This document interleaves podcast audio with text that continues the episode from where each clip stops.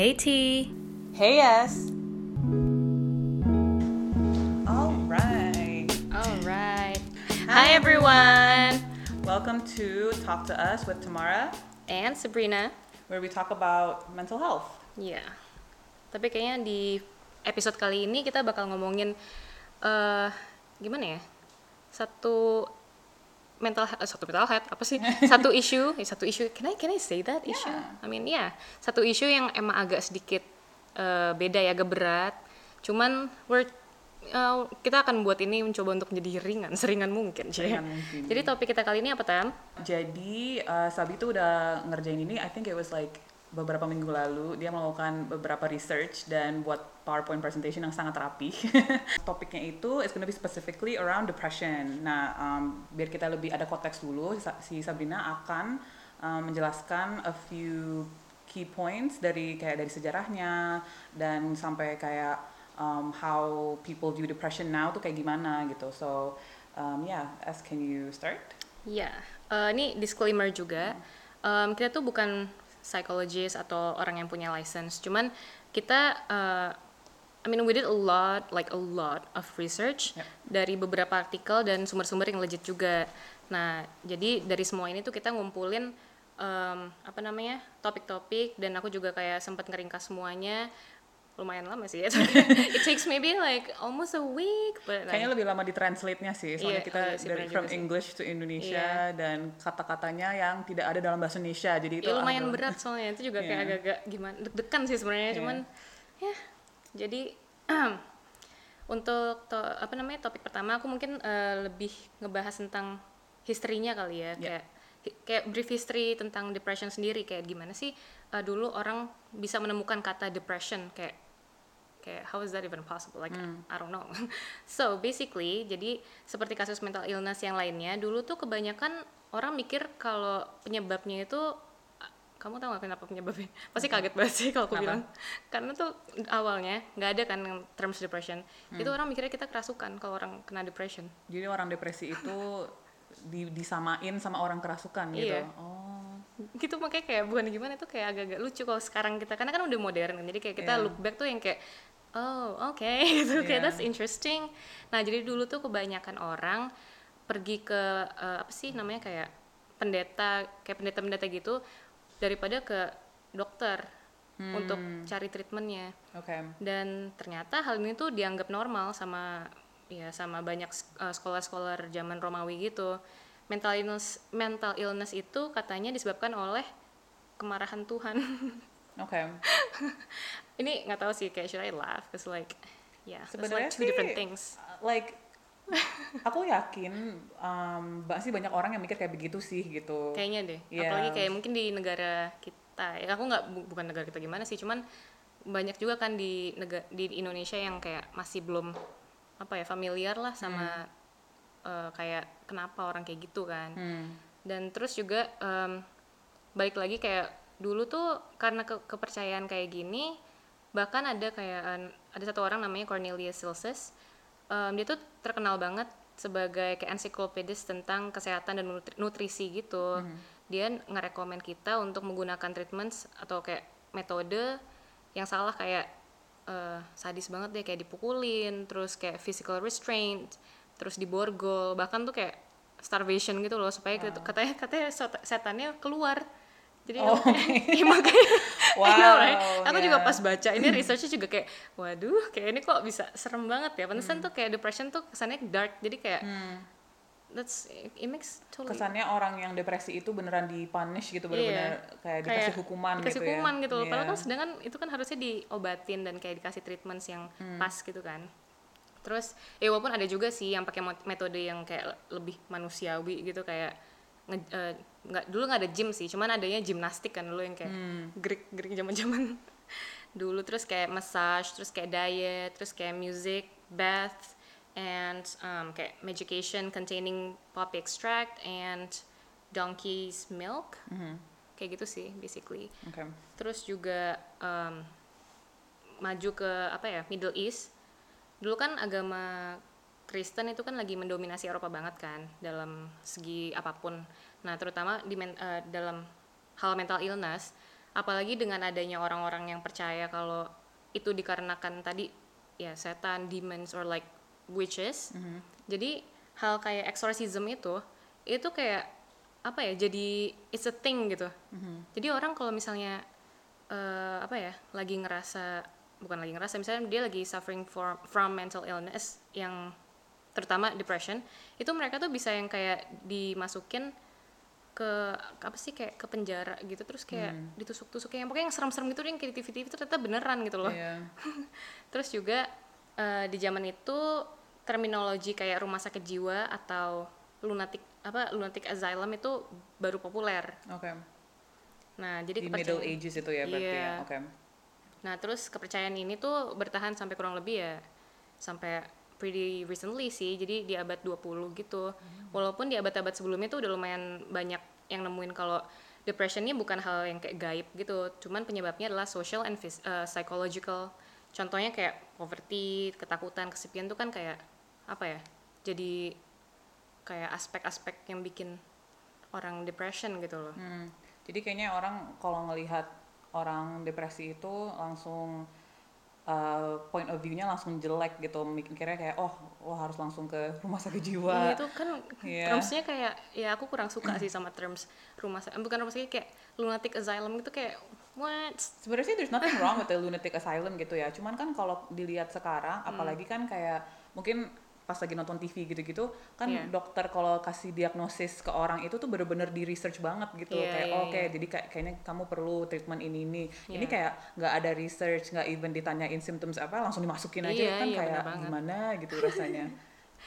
nah terus em, apa namanya recent beliefs about depression tuh mungkin di tahun apa ya di tahun 19 eh, eh sorry 1895 itu ada eh, German psychiatrist namanya Emil ini I don't know how to like pronounce his name but like Kraepelin? Emil Kraepelin Kraepelin I don't know ya si Emil, si Emil ya si Sahabat- Emil ini kayak bro.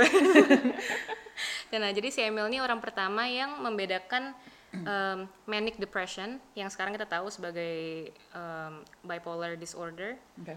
terus juga ternyata beda dengan di- uh, dementia precox atau yang lebih dikenal schizophrenia nah di zaman inilah psychodynamic theory dan psychoanalysis dikembangkan berdasar teori-teori um, yang akan kita jelasin gitu Oke, can you tell us what those theories are as? So, penasaran nggak ya? Oke biasa aja. Penasaran banget kan aku muridnya. Sabi Iya. kali ini tuh dia jadi kayak ibu guru gitu. Jadi, Jadi begini ya. nah jadi itu ada eh, apa empat penjelasan da- dari teori yang di kita sebut tadi yaitu satu psychoanalytic explanation. Jadi basically di tahun 1917 tuh ini mungkin familiar kali ya semua orang hampir hampir semua orang tahu maksudnya. Em, Sigmund Freud, Freud, Freud. aku taunya Freud sih Iya kan, Freud kan? Tapi nggak tahu di Iya, Amerika kan, apa beda. Iya, atau- Freud. I'm pretty sure it's It's Freud. Freud, Iya. ya. Ya, si Pak Freud, ya. Kayaknya akrab banget sih sama Iya, kita harus kayak harus jadi bro gitu. Nah, dia ini menulis tentang mourning dan melankolia di mana dia bikin teori bahwa melankolia itu adalah hasil dari kehilangan either real, for example like death, Mhm. or symbolic. Contohnya kayak kegagalan dalam hidup gitu, misalnya kayak apa ya? eh, kayak apa ya kayak misalnya mungkin dipecat dari kerjaan atau kayak you know like kehilangan sesuatu kehilangan gitu. sesuatu lah diputusin kayak atau apa sih baper langsung terus em, si Fruit ini juga percaya kalau eh, ini tuh bisa ngebantu masalah yang mereka apa yang mereka nggak sadar gitu Mhm. terus eh, yang kedua eh, adalah behavioral explanations jadi behavioral explanations ini gerakan apa ya beha- behavioris ya Mhm. gerakan behavioris dalam psikologi yang berkontribusi pada gagasan kalau em, perilaku itu dipelajari melalui pengalaman. Jadi itu kayak basically em, dia tuh punya teori kalau misalnya tuh eh, apa yang kita dipelajarin itu bisa di unlearned. I don't know how to like say that. Oke. Jadi kayak misalnya kayak kamu minum nih, kamu kan belajar cara ngambil gelas. Nah, jadi itu di, di reverse gitu loh. Caranya tuh kayak dengan cara yang dengan lain cara yang lain gitu loh Oh. basically kayak dibalik gitu kayak bisa kok untuk nggak belajar ngangkat gelas gitu atau kayak Hmm. gimana atau mungkin pakai gelas yang lain atau botolnya I don't know man like Kayaknya ini- that's probably the first time I'm hearing this. It's, Yeah. it's pretty cool. Yeah. you know terus eh, yang ke yang ketiga ini mungkin eh, explanations yang paling bukan paling sih mungkin yang lebih populer yang sekarang juga eh, banyak orang pakai sih itu namanya eh, cognitive explanations jadi itu mungkin di tahun 70 atau eh tu- 60 70 ish gitu cognitive theories namanya Aaron Beck dia tuh ngusulin kalau caranya cara orang menafsirkan peristiwa negatif itu ternyata bisa berkontribusi ke gejala depresi Okay. jadi kayak our point of view tuh kayak it really matters Yeah. terus eh, menurut si Beck ini juga orang yang depresi cenderung untuk secara otomatis kayak apa ya nge-translate peristiwa dan kayak memandang dirinya tuh ya dengan cara gimana ya negatif gitu loh jadi kayak like you see everything in like a negative per- perspective misalnya kayak apa ya kayak ngerti kan kalau orang Yeah. I mean kayak we've bo- we- we both been through this whole you Yeah. know drama Usually emang kalau ada kejadian sesuatu itu kan kayak um, langsung efek ke seseorang itu tuh kan beda-beda gitu. Tapi kan ada di level yang depresi gitu lah ya. Iya. Dan kayaknya kalau di level dan di condition yang depresi gitu mau lihat apa pun yang positif tuh udah susah gitu. Susah, kayak iya. even mau ya like dari my personal experience ya dari bangun tidur lah, Iya, dari even pengen keluar rumah apa pun itu Iya. kayak semua yang kita we're supposed to do yang dengan secara normal malah jadinya susah dan kita ngelihatnya negatif gitu. Hmm. Iya itu bener banget sih. Hmm. Nah akhirnya tuh muncullah cognitive behavioral therapy atau kayak yang sering disebut eh, CBT ya. Jadi em, itu, kamu pernah dengar sih? Soalnya dulu pas aku eh, when I was in college, Hmm. I took um, like apa namanya intro to psych gitu kan. Yeah, I nah did aku tuh, too. iya Yeah, kan. yeah. Terus kayak aku tuh bener-bener di apa sih kayak dikasih makanan banget nih masih dulu Hmm. si dosen aku itu kayak bener-bener yang kayak iya kalau misalnya ada temen yang gini-gini gini eh, suruh apa CBT aja CBT. Nah aku tuh baru Hmm. tahu ternyata tuh itu seefektif ini gitu loh. Nah, eh, apa namanya yang keempat yang terakhir adalah biological dan medical explanations. Jadi eh, di sama sih di tahun 70-an inilah para ahli ngelihat kalau kondisi mental health ini sama kayak penyakit pada umumnya kayak flu gitu loh. kayak panas gitu. Cuman ya bukan gimana ya kan itu kan sebenarnya beda banget. Kayak our mental and like our physical itu kan kayak it's two different kayak It's different it's, yet it's nyambung different area gitu. gitu kayak ngerti gak sih? Iya bener juga sih. Somehow different tapi nyambung, ya. nyambung gitu. Bisa aja kayak kita flu dulu terus tiba-tiba jadi ya affects us mentally Iya, or the other, way, around. Biasanya sih aku the other way around sih. Iya, me too. Iya sih bener. Sama banget sih kita. Oh, soalnya kita kan berdua punya GERD kan, atau Oh, iya, asam bener. lambung. Iya, Ini kalau iya. stres dikit, capek dikit langsung kayak heartburn naik lah. Aduh, Iya. itu udah nggak bisa sih. Minum suplemen. Nah, terus em, yang bikin eh, apa namanya? Nah, hal ini tuh yang bikin eh, pengembangan apa sih kayak antidepressant sama treatment-treatment pengobat apa obat yang like drugs but like not drugs Ya, drugs, obat lah. like obat lah ya. obat depresi eh, depresi itu terkenal tuh di zaman-zaman ini tahun 70-an Tahun itu. 70-an ya. Oke. Pretty recent sih berarti. Iya, baru banget. Jadi aku akan sekilas uh, ngomongin tentang pengobatan depresi pada abad ke-19 dan 20 which is um, well it's, it was a while ago lah gitu. Um, 100 tahun yang lalu lah ya. Iya, well emang technically kan when it comes to I guess depression emang pasti ada hubungan di otak tapi kan karena kan di tiap orang beda gitu ya. Tapi mereka langsung uh, conclusionnya like they see that there's something wrong with your brain terus malah di beneran di bagian depan otaknya gitu di dioperasi gitu. Iya, It's makanya itu serem bit- banget. bit lebay Jadi sih. itu gitu. basically kayak karena jadi kan emang gimana ya? Karena em, kasus severe depression tuh belum kayak se seumum itu kan. Jadi tuh eh, banyak orang tuh yang mikir oh karena mental itu di otak, jadi kayak might as well just kayak destroy apa ya? The frontal lobe gitu loh. Terus orang jadi nggak nggak kepikiran kalau ternyata efek operasi ini tuh malah eh, bisa ngancurin apa ya? cara kita kayak our lifestyle gitu jadi kayak cara kita em, apa sih namanya melakukan aktivitas sehari-hari iya. ya. maksudnya kayak mau, gimana cara membuat keputusan terus kayak penilaian apa jadi kita sering banget kayak bikin mistakes gitu loh in our kayak like daily life Kayaknya sih kalau um, like in my opinion, Yeah. uh, uh, by the way, like kayak kayak Sabi bilang di awal, we're not professionals gitu. Um, kalau emang orang harus dioperasi otaknya, emang untuk orang yang brain tumor ya gitu. Jangan Iya, kayak nggak ada asal dioperasi hubungannya aja gitu. Iya, karena kita melakukan um, I don't know like we make bad decisions or whatever itu like itu kan karena experience kita dalam hidup juga gitu loh Iya. kayak uh, dan kenapa kita depresi segala macam mungkin karena emang kita belum mencapai um, a stage in our life yang kita emang punya enough experience juga gitu jadi itu sih at the end of the day semua orang beda dan emang karena teknologi dan research zaman dahulu ya belum se-advance sekarang gitu tapi tapi kita kayak mau kasih tahu aja a little bit about um, history-nya biar orang bisa tahu juga sekarang perkembangannya itu udah jauh banget gitu Iya.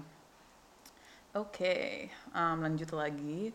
Um, untuk efek operasi ini, yang tadi aku ngomongin yang menghancurkan bagian depan otak itu, katanya tuh efeknya bisa menenangkan. Uh, Oke, um, Itu katanya. katanya. Cuman ternyata enggak gitu. Ternyata gimana nggak tenang orang otaknya dihancurin. ya mungkin tenangnya cuma sebentar, Sebentar. 5 ya. menit doang. kan. Enggak enggak even kayak Iya, ya. basically dia kayak apa namanya disable jadi selama hidupnya ngerti nggak? Jadi kayak Iya. yang eh, gitu loh. Iya malah jadinya nggak nggak ada ekspresi dan Iya. kayak hidup datar aja Iya datar gitu aja ya. dia kayak nggak bisa ngerasa apa-apa. Jadi kayak udah bukan human lagi basically. Wow, yeah, because they're literally splicing your brain open. I know, like smart So, move. Yeah, you can literally just kill someone doing that. Cuman karena dia depresi dan di, di apa sih diarahin ke dokter malah dipotong otaknya. okay, so there's another type of therapy which is electroconclusive therapy uh, or ECT. Dan itu adalah sengatan listrik yang diterapkan pada kulit kepala untuk menyebabkan kejang. Juga kadang-kadang digunakan untuk pasien dengan de- depresi. So um, kayaknya Itu lucu ya. Yeah. Let's fast forward to um, pengertian kita uh, about depression today. Jadi, walaupun kondisinya jauh lebih dimengerti dibanding zaman dulu, para peneliti masih belajar lebih banyak tentang penyebab depresi. Dan saat ini, uh, dokter percaya kalau depresi muncul dari kombinasi beberapa pe- penyebab, termasuk faktor biologis, Iya. psikologis, dan sosial. So yeah, like what I mentioned earlier too, beneran dokter like they actually look at your uh, different aspects of your life yang menyebabkan kamu feeling the way that you are now gitu. Iya. Um, karena orang depresi itu ya penyebabnya beda-beda sih, nggak bisa dibilang semua sama kan. Hmm. Uh, contohnya depresi bisa bikin kita susah tidur, uh, berkurangnya nafsu makan dan aktivitas.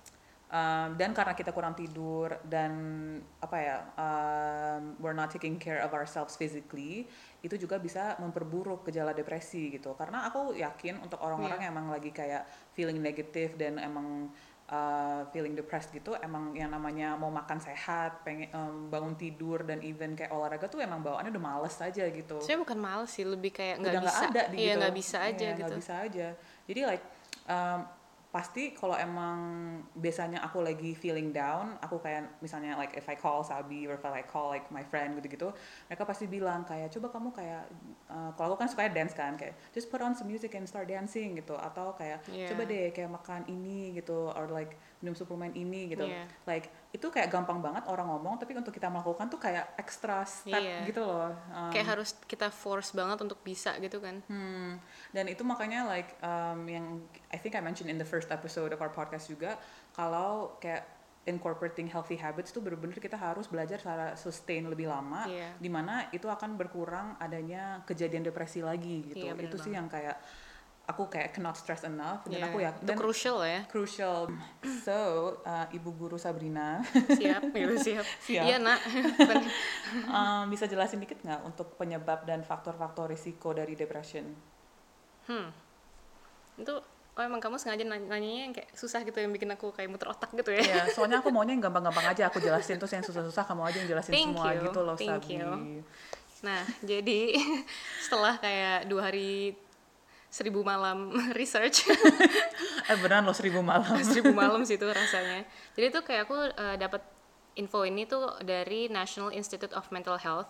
Jadi depresi itu adalah salah satu gangguan mental yang paling umum katanya di eh, US. Oke. Dan itu tuh bisa terjadi ke siapa pun mau usia berapa aja, mau kayak anak kecil atau orang dewasa atau kayak udah lansia itu bisa kena gitu loh. Nah, eh, dan itu apa ya alasannya juga kita nggak bisa pinpoint juga karena sampai detik ini pun eh, para ahli juga nggak tahu gitu kayak gimana cara apa ya cegahnya dan kayak eh, kenapa itu terjadi tuh kayak they don't really know exactly why. Oke. Cuman ada beberapa faktor yang eh, apa namanya itu lagi yang berkontribusi terhadap depression. Kayak contohnya eh, genetik atau kimia di otak atau eh, medi- kondisi medis tertentu. Terus eh, penggunaan zat itu kids like seriously don't do drugs. Ya. If you don't want to get depressed like terus juga stres dan gizi yang buruk juga bisa bikin apa ya kayak pet- bisa ada potensial untuk ke arah depression gitu loh. Dan ternyata menurut WHO itu diperkirakan sekitar eh, apa ya 5% pria dan 9% wanita sorry mengalami gangguan depresi per tahun. Ini aku baca dari ya aku webnya nggak sendiri. kaget sih. Makanya nah itu tuh untuk para perempuan. Hey hey girl hey. Nah wanita ternyata perempuan wanita loh ya gila. Perempuan itu sangat mudah mengalami depression pada saat hormon mereka lagi kayak naik gitu. Kayak kalau kita lagi you know lagi on our period. Terus juga kalau you know like at this time of our life yang yang benar-benar kayak lagi you know banyak perubahan. banyak perubahan. Well Terus- for women it's just like kita banyak paling banyak Iya. mengalami perubahan tuh mid 20s lah gitu. 20s oh okay. I'm Iya, exposing my kayak age. gitu. okay. Iya iya. Thank you. I'm sorry nggak nggak sengaja. Ya udahlah ya. Terus juga pas apa namanya eh, pas hamil pas apa kayak habis melahirkan juga naik turun lagi tuh. Terus udah gitu pas menopause tuh terakhir. Dan tapi untungnya resiko depresi seorang wanita ini eh, apa ya menurun setelah mereka tuh mengalami men- menopause tersebut gitu loh Oke. Eh, apa sih faktor-faktor yang bisa bikin orang depresi? faktor ya mau tahu banget nih jadi tuh tahu, tahu dong. Penasaran deh, kepo. Jadi tuh faktor-faktornya tuh eh, ada di resiko otak eh, dan badan. Jadi ketika eh, apa namanya ketidakseimbangan chemical di otak itu bisa bikin kita jadi mood swing atau orang yang punya penyakit kronis terus susah tidur atau insomnia atau eh, thyroid juga itu bisa menjadi faktor salah satu faktor apa ya yang bikin orang depresi. Terus udah gitu ada juga eh, faktor apa ya well, family history sih kayak genetik gitu. Terus juga lifestyle yang gak sehat yang tadi kayak si eh, Tamara bilang. Terus bedanya depresi sama sedih atau grief itu apa? nah itu itu pertanyaan bagus sih sebenarnya. Soalnya ya kayak kamu juga kan tadi mention juga kan ya eh, masalah kayak iya nih pas kita lagi sedih atau pas kita lagi eh, feeling down cuma kan lagi-lagi kayak tahu dari mana kalau kita itu eh, apa sedih biasa sama like depression gitu kayak Karena- tahu dari mana gitu kan kayak orang bingung juga kan jawabnya Kadang-kadang sih like aku sendiri juga nggak tahu itu lagi cuman sedih aja atau lagi depresi Iya gitu. kan? Karena kadang-kadang karena kita udah berpikiran negatif banget, kita ngerasa itu semua sama gitu. Nah, jadi tuh bedanya grief grief sama depresi itu emang gejalanya tuh mirip banget dan eh, membuat perbedaan itu penting banget. Jadi eh, kalau depression itu eh, mendapatkan diagnosis dan mencari pengobatan yang benar itu tuh bisa nyelamatin jiwa seseorang sih. Jadi bukan cuman apa ya kayak bikin kita nggak depresi cuman kadang-kadang kalau udah sampai tahap yang severe like really really severe depression itu orang benar-benar bisa think uh, about like you know like killing themselves dan itu tuh kalau orang itu nyimpan ke dirinya dia sendiri tanpa ngomong ke orang lain atau ngomong ke uh, apa namanya like professionals itu mereka banyak banget kasus kayak artis-artis Hollywood deh yang kita tahu. Yang recently apa uh, took their life you know like Iya. itu kayak kasihan. Karena mungkin mereka udah nggak tahu lagi harus ngomong ke siapa. Mungkin dan juga nggak didengerin kali ya. Nah, kalau boleh share dikit nih eh, jadi ceritain dikit dong pengalaman kamu pas tiba-tiba sadar kalau kamu pernah ngalamin hal tersebut About grief and depression. about ya Um, sebenarnya sih I know it's you know Uh, it's so- like a really really hard Oke, oke, topic. sok-sok jual mahal. Padahal sebenarnya aku suka banget sih cerita tentang ini. gitu. Eh, sebenarnya sih, oh. atau mau sorry. bikin buku aja sekalian Eh, bisa sih. Oke, I'm trying not to laugh guys. Tapi Oke. kayak susah banget karena gimana ya? Karena me and Sabi talk about this all the time gitu. Iya. Dan kadang aja tuh kita kalau misalnya lagi mau ketemuan atau like mostly sih kita uh, ngobrol lewat telepon. Um, kita even mau start the meeting segala macam aja tuh kita masih yang kayak uh, "Ah, like I'm not really feeling so good gini-gini Iya. gitu dan untungnya sih aku sama Sabi emang kita kayak very honest with each other Iya. gitu jadi untuk pengalaman aku sih um, honestly the whole also like reason why we wanted to create this episode um, pengen also just this podcast itu karena kalau aku specifically sih karena what I experienced last year gitu karena uh, pas aku kayak tahun lalu itu tuh one of the most challenging years of my life gitu yeah, ya I remember. dan itu ber like apa ya it's kind of it's kind of funny and ironic karena dibanding sama tahun 2020 like yang everything going on I actually feel that last year was worse and Yeah. personally ya Cuman gimana cara kamu resolve itu akhirnya? Kayak, Hmm. cause um, I know that you recommend, you recommended me to go talk to someone talk to someone, yeah. and I was like really scared, but you convinced me. yeah And yeah, can you tell us about it? So sebenarnya sih waktu itu aku tuh kayak I didn't know that I was depressed ya gitu. Hmm. Dan aku mikirnya karena aku udah pernah going through that kind of stage before kayak oh kayak nanti kalau aku depresi aku bakal begini lagi symptomsnya. Nah, kali itu tuh aku symptomsnya tuh agak beda gitu. Ya Hmm. Oh, aku, gitu? Uh-uh. Jadi aku kalau kayak last year tuh aku lumayan ada kayak dua atau tiga kali dalam waktu setahun Oh, man. yang aku depresi gitu. Nah yang pas yang pertamanya itu ya pas bulan Januari gitu. Dan aku ngerasa kayak waktu itu. Bukannya kayak- New Year New Me malah kayak New Year Iya, new, like New Year and then like I'm dead. Iya, dan lucunya tuh aku kayak literally pas kayak tanggal 1 Januari gitu ya. Pas Iya. 1 Januari tuh aku lagi kayak seneng banget with the Hmm. life kayak oh I found myself like I'm doing what I love Iya. gitu-gitu. Tapi biasanya gitu ya kalau lagi Iya. senang banget tiba-tiba kayak drop gitu. Iya, dan Iya. somehow kayak karena mulai dari Januari itu aku kayak lagi seneng terus tiba-tiba. Hmm. drop, aku tiap kali when I'm feeling happy, I always kind of think like oh something's gonna Like go you're wrong. scared. Iya, ya, Like something you're- something's yeah. gonna go wrong eventually gitu like Yeah, oh I'm yeah, so yeah. scared to be this happy Oh gitu. my god, yeah. Yeah, then I, I'm not. I'm, I'm. I'm sure that I'm not the only one that has felt this way, or um, There's It's like completely normal. other Yeah. people. I'm not saying that it's like oh it's wrong to be happy. If anything, like you need to figure out what makes you happy. Tapi di saat-saat yang kita emang kayak um, lagi down. lagi down begini, it's always good to talk to someone about it. Iya. Dan waktu itu kan aku emang lagi full time job di Bali kan gitu.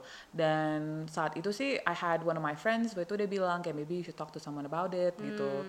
Dan waktu itu aku kayak nggak sanggup untuk kayak pergi nyari therapist atau apa pun itu. Iya. Aku sempet sign up ke app gitu. Iya. Are we supposed to, kita boleh mention app nggak sih? Kayaknya nggak perlu ya. Oh ya, that app aja. oh si Blip itu. Yeah. dia bilang kayak iya teman aku tuh dulu pernah pakai gitu coba aku tanyain ya nama appnya apa gitu jadi I signed up aku nggak sama sekali nggak buang waktu aku langsung sign up kayak bayar membership per bulan gitu dan bisa di post kapan aja Yeah. dan waktu itu aku kayak di pairing sama orang yang kebetulan tuh orang New York like what are the odds gitu Yeah. dan aku cerita ke dia kayak iya nih aku kayak lagi lagi pikir-pikir nih pengen quit my job and then go to New York untuk apa namanya untuk uh, belajar hip hop dance dan lain-lain gitu. And of course kayak dia supportive banget. Dan- Yeah. Cuman kayak waktu itu karena I was going through like a big change in my life Yeah. dan di saat yang sebenarnya aku seneng tapi ngerasa ada yang kurang, itu Hmm. tuh bikin aku like jadi susah tidur gitu kadang-kadang kayak aduh bener gak sih am I doing the right thing Yeah, gitu. yeah, yeah. Um, dan aku emang orangnya yang kayak um, agak susah trying apa sih figuring out like am I doing the right thing Karena kita tuh kayak we've been doing our thing for like X amount of years kan. Hmm. Terus tiba-tiba tuh kayak kok kita punya change of heart gitu kan kadang-kadang. Terus bi- bingung juga kayak ini tuh wajar gak sih apa ini bosen atau ini apa. Dia tuh kayak makin bikin pikiran Iya, aneh-aneh kan. wajar or bosen itu sih iya, iya kan aku tuh mikirnya juga dulu kayaknya bosen deh bukan bukan nggak cocok cuma bosen gitu loh Hmm. kayak mungkin coba cari eh, apa passion lagi gitu. yang lain apa eh, lagi Hmm. atau hobi iya hobi lain kali ya gitu kan cuman ternyata ya ada bedanya sih Hmm. gitu terus kalau eh, ini mungkin lanjut lagi ya ke Hmm. perbedaannya grief sama depression kan tadi cerita Tamara pas dia lagi um, you know like when she was depressed Hmm. but like bedanya tuh apa gitu loh dari grief itu tuh bisa berkembang menjadi kayak kesedihan yang parah banget dan itu akhirnya jadi uh, depression cuman bedanya yang benar bikin signifikan banget itu adalah jangka waktunya kalau sedih maksudnya kayak kesedihan yang benar kayak dalam yang sedih banget itu tuh kayak hilang dengan seiringnya waktu berjalan Cie. Iya. cuman. Iya. nah, cuman tuh bedanya sama depression. Kalau depression kalau kita emang nggak eh, minta pertolongan ke profesional atau kita nggak curhat ke teman atau Siapa pun. lah, itu tuh bisa eh, apa ya? nggak hilang-hilang gitu loh. Dan itu ada orang yang benar-benar depressed for like gila bertahun-tahun, lima tahun atau kayak lebih gitu loh. Dan kesedihan yang mendalam itu tuh bisa eh, bisa juga bikin jadi insomnia, nafsu makan turun, terus kayak berat badan juga turun. Perbedaannya ya tadi kesedihan itu biasanya berkurang dari waktu ke waktu. dan terjadi dalam gelombang yang dipicu oleh pikiran atau mungkin juga pas ingat-ingat kejadian yang kayak negatif yang tadi kayak kamu bilang yang kayak overthinking lah atau Yeah. segala macam sebelum tidur terus mikirin yang macam-macam tuh kayak bisa jadi apa ya membuat kita uh, grief juga. Nah, cuman depression itu sebaliknya.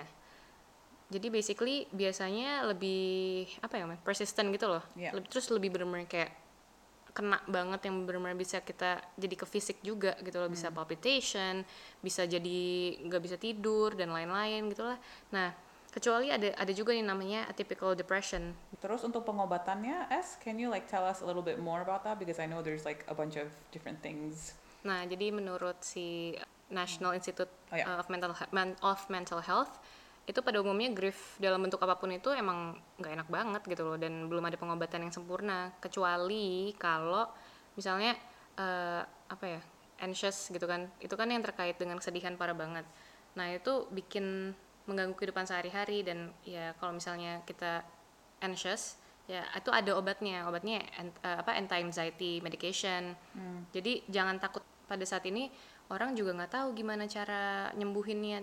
Cuman bukan berarti kita nggak seek help gitu loh. Jadi tetap kita harus ngomong ke profesional eh, untuk mencari jawaban itu. Dan kayak sebenarnya tuh ada obatnya cuman ya mungkin nggak perfect. Kita harus kayak apa ya bener-bener tahu juga kita kenapa kita harus bener-bener kayak ngorek-ngorek juga gitu Iya, iya. Dan- You have to know it's like untuk orang yang emang udah punya mental illness gitu Iya. levelnya, emang um, dokter yang pertama mereka ketemu atau psychiatrist, deh, sorry, Psychiatrist. yang mereka pertama ketemu tuh kayak belum tentu they give them the right solution. Sometimes Iya. you have to do it two, three, four, five times gitu. Jadi for people that feel like oh there's something wrong with me or whatever gitu. Iya. Emang mungkin ada yang udah level ke um, mental illness yang beda yang emang mungkin dokter pun juga belum bisa mendiagnosa Iya, gitu. It cuman- still happens. cuman kayak akan lebih baik nggak sih kalau misalnya walaupun kayak misalnya belum didiagnosa cuman tuh kayak akan lebih baik kayak kita komunikasi terus yang kayak harus. Iya kan, jadi biar dokter juga lama-lama juga ngerti gitu kayak oh dia tuh ternyata begini loh gitu. Karena kalau cuma ketemu sekali dua kali, terus kayak kita ngilang, terus datang lagi kayak tahun depan dengan masalah yang udah lebih berat lagi, itu kan dokter juga lebih susah nggak sih untuk kayak Susah untuk ngelihat history-nya. iya, emang harus sabar sih. Dan Harus kayak mungkin emang banget. di apa untuk mental health sendiri ini juga emang mesti gimana ya? Karena eh, ya tadi balik lagi mental health kan belum se apa namanya se advance kayak penyakit penyakit lain kan kayak itu sampai detik ini itu masih kayak belum eh, dimengerti banget gitu loh kenapanya dan kayak bahkan persepsi orang aja masih kayak bilangnya itu ya kerasukan gitu Iya. jadi susah jadi kita emang benar-benar harus kayak konsultasi terus sama eh, apa spesialis gitu loh yang tadi kayak Sabi bilang juga gitu, we have to take that extra effort in figuring out um, this kind of information gitu, whether it's online, on Yeah. Google. Um, I know a lot of people actually like go to school to learn this gitu. Yeah. I know that you took like a course on it online Yeah. gitu. Um, atau like just talking to friends gitu. Yeah. Emang dan kayak kita jangan mikir kayak cuman dengan satu cara ini kayak oh yang gue udah mulai ngomong ke teman berarti gue udah nggak apa-apa nggak bisa gitu juga gitu. Sometimes you Iya. have to do multiple things at the Iya. same time Iya. dan kita harus make extra time and effort untuk melakukan hal-hal itu gitu Hmm. karena there's no one way to cure um, apa depression or mental illness Iya. gitu ya mental health in general sih. Eh, kayak kalau mis- eh, orang misalnya mau apa ya dia nggak bisa tidur. Itu kan juga bisa eh, apa ya efek gitu loh ke mental health. Dan itu pun ada obatnya. Hmm. kayak kita juga bisa eh, apa namanya melatonin. Misalnya sorry guys. Sorry. Sabi tuh kalau kayak susah ngomong dia suka bikin suara-suara Iya, aneh emang gitu. oke jadi aku mau nanya lagi nih. Soalnya kan aku orangnya banyak nanya. Ask away Iya mau tanya nih gitu, um, sebenarnya kayak seseorang itu tuh bisa nggak sih kayak um, depressed for no reason gitu? Karena aku tahu kayak aku sendiri kadang-kadang kayak um, lagi sedih terus misalnya jadinya depresi segala macam gitu, aku ngerasa kayak kenapa ya gue depresi gitu? Padahal kan kayak semua di hidup gue kayak lagi baik-baik aja Hmm. Iya, gitu. iya, Apa iya. gue gila ya gitu? Iya, benar benar benar. Hah, jadi untuk menjawab gimana ya? Well, depression can have many causes kan, like we all know, uh, all of which are complex and can be difficult to understand. Ya, Jadi, um, jadi contohnya misalnya gini deh, ada kayak ini pura-pura aja, misalnya ada si A nih, dia tuh punya uh, fisik yang baik, kerjaan oke, punya rumah tangga, eh rumah tangga, punya rumah yang aman gitu, misalnya kayak ya ru- punya rumah lah gitu kan, terus udah gitu uang juga mencukupi, terus kayak uh, apa namanya keluarga mereka juga keluarga yang baik teman-teman juga ngedukung terus punya hobi. Mungkin orang si A ini tuh juga bisa mengalami depression gitu loh. Kayak dia juga bisa ngerasa sedih yang apa yang terus-terusan terus marah atau juga mungkin mudah marah. Jadi misalnya cuman disenggol dikit kayak duh jadi kayak sampai ke hati banget gitu. Itu bisa. Dan hal ini tuh membuat mereka merasa bahwa kayak gue tuh nggak berhak gitu untuk marah gitu. Kenapa sih gue nggak bahagia? gitu kan apalagi kayak si A ini nggak punya riwayat keluarga eh, apa namanya yang punya depresi. Mereka mungkin berasumsi bahwa secara genetik ya nggak mungkin depresi cuman biasanya orang yang depresi mungkin takut untuk ngomong tentang hal-hal hal-hal ini karena ya eh, lagi-lagi takut ditinggal sama orang misalnya kayak di- takut dimusuhin sama teman di sekolah atau takut kayak diomongin atau takut jadi kayak hubungan mereka sama orang-orang sekitar mereka jadi berubah gitu kan dikirain kayak mereka ngomong ini walaupun hidupnya oke-oke aja dikirain bikin drama Iya. gitu atau uh, kayak I don't know like making Iya. something up gitu Padahal tuh sebenarnya kayak pokoknya semua orang tuh benar-benar bisa ngalamin depresi. Kayak it doesn't matter if you're like rich or like poor, like you know, like whatever gitu kayak you still can be depressed. So kayak cara avoidnya ya lagi-lagi yang tadi dengan hidup yang lebih apa ya? eh, sebenarnya bukan hidup sehat aja sih, kayak lebih perspektif kita sebenarnya ke hidup I know that technically sehat itu juga relatif, relatif sih relatif. gitu. Jadi kayak you have to uh, listen to your own body gitu. Itu emang susah banget dan kita pun harus cari tahu kayak gimana kita mau sehat gitu. Iya. kadang you have to have so many cases yang kita harus nggak sehat dulu baru kita akhirnya bisa sehat Iya. gitu. Kayak aku tahun lalu asam lambung lima kali gitu. Oh akhirnya baru sekarang ngerti gimana Iya, biar nggak asam lambung gitu. Iya, enzim itu kan. Iya, awalnya orang bilang oh nggak usah eh, itu biasanya kalau asam lambung biasanya stres. Udah jangan stres aja. Tam Aku kayak jangan stres aja gitu. jangan jadi gue stres? kayak ya udah gue tidur aja terus gitu. Kan kayak uh, you know you have to Iya. figure out gimana biar nggak stres Iya. gitu itu paling kesel sih kalau dibilang jangan Emang. stres jadi uh, we're actually nearing the end of the episode and there are just like a few things that I would like to mention karena dari tadi kan Sabi terus nih ngomong jadi dia kayak udah capek sudah kesel gitu sama aku Pertanyaan-pertanyaan saya susah gitu. Sekarang Iya. gantian, aku mau nanya dia yang susah gak sih?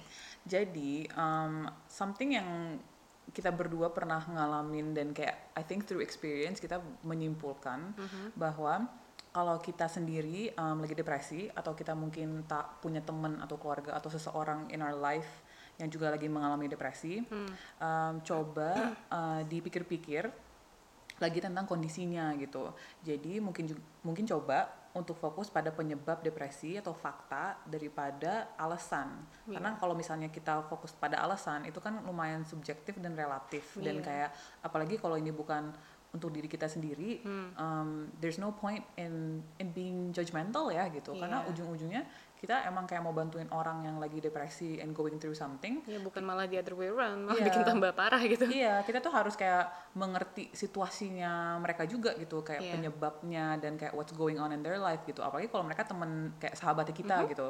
Kita tuh harus ngerti bahwa kayak emang dia depresi ya gara-gara ya all this stuff yang lagi terjadi sama dia juga gitu. Mm. Um, jadi um, apalagi kalau misalnya that person emang lagi nggak mau ngomong juga, you have to wait until that person Nah, reaches out to you. itu bener sih. banget Itu sih. susah Soalnya banget. itu aku banget.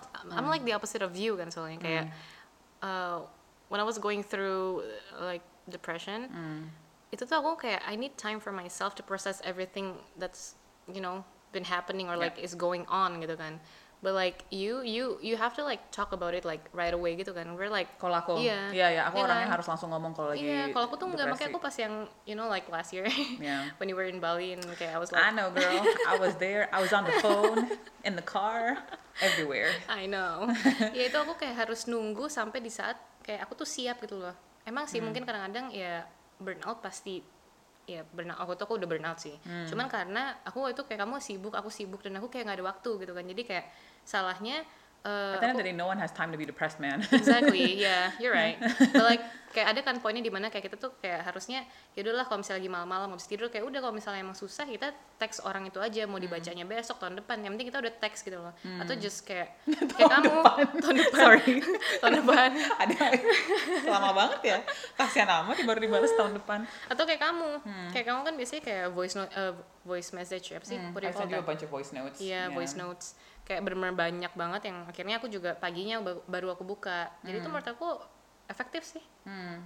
dan kayak untuk orang-orang itu kayak yang tadi aku bilang misalnya uh, this is from my experience gitu like I Yeah. have my best friend yang kayak she's going through something Hmm. dia ada kadang-kadang dia bilang kayak ya I'll tell you eventually gitu dan dia Yeah, emang udah yeah. sibuk banget dan um, udah gak ada waktu untuk cerita-cerita itu pun aku yakin she's going to let me know when the time comes Yeah, gitu. she's for you ready. gitu. Karena dia personality agak mirip sama kamu juga sih. Oh, gitu? iya iya.